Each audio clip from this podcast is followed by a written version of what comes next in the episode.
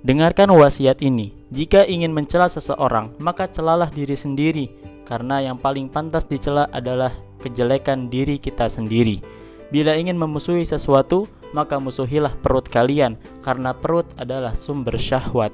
Bila ingin memuji sesuatu, maka pujilah Allah, karena Allah yang maha indah, Allah lah pemilik keindahan. Bila ingin meninggalkan, maka tinggalkanlah dunia, karena dunia hanya tempat singgah. Bila ingin bersiap-siap, siap-siaplah menghadapi kematian, karena kematian waktunya rahasia dan kau tidak bisa mempercepat apalagi menunda. Dan bila ingin menuntut sesuatu, maka tuntutlah akhirat.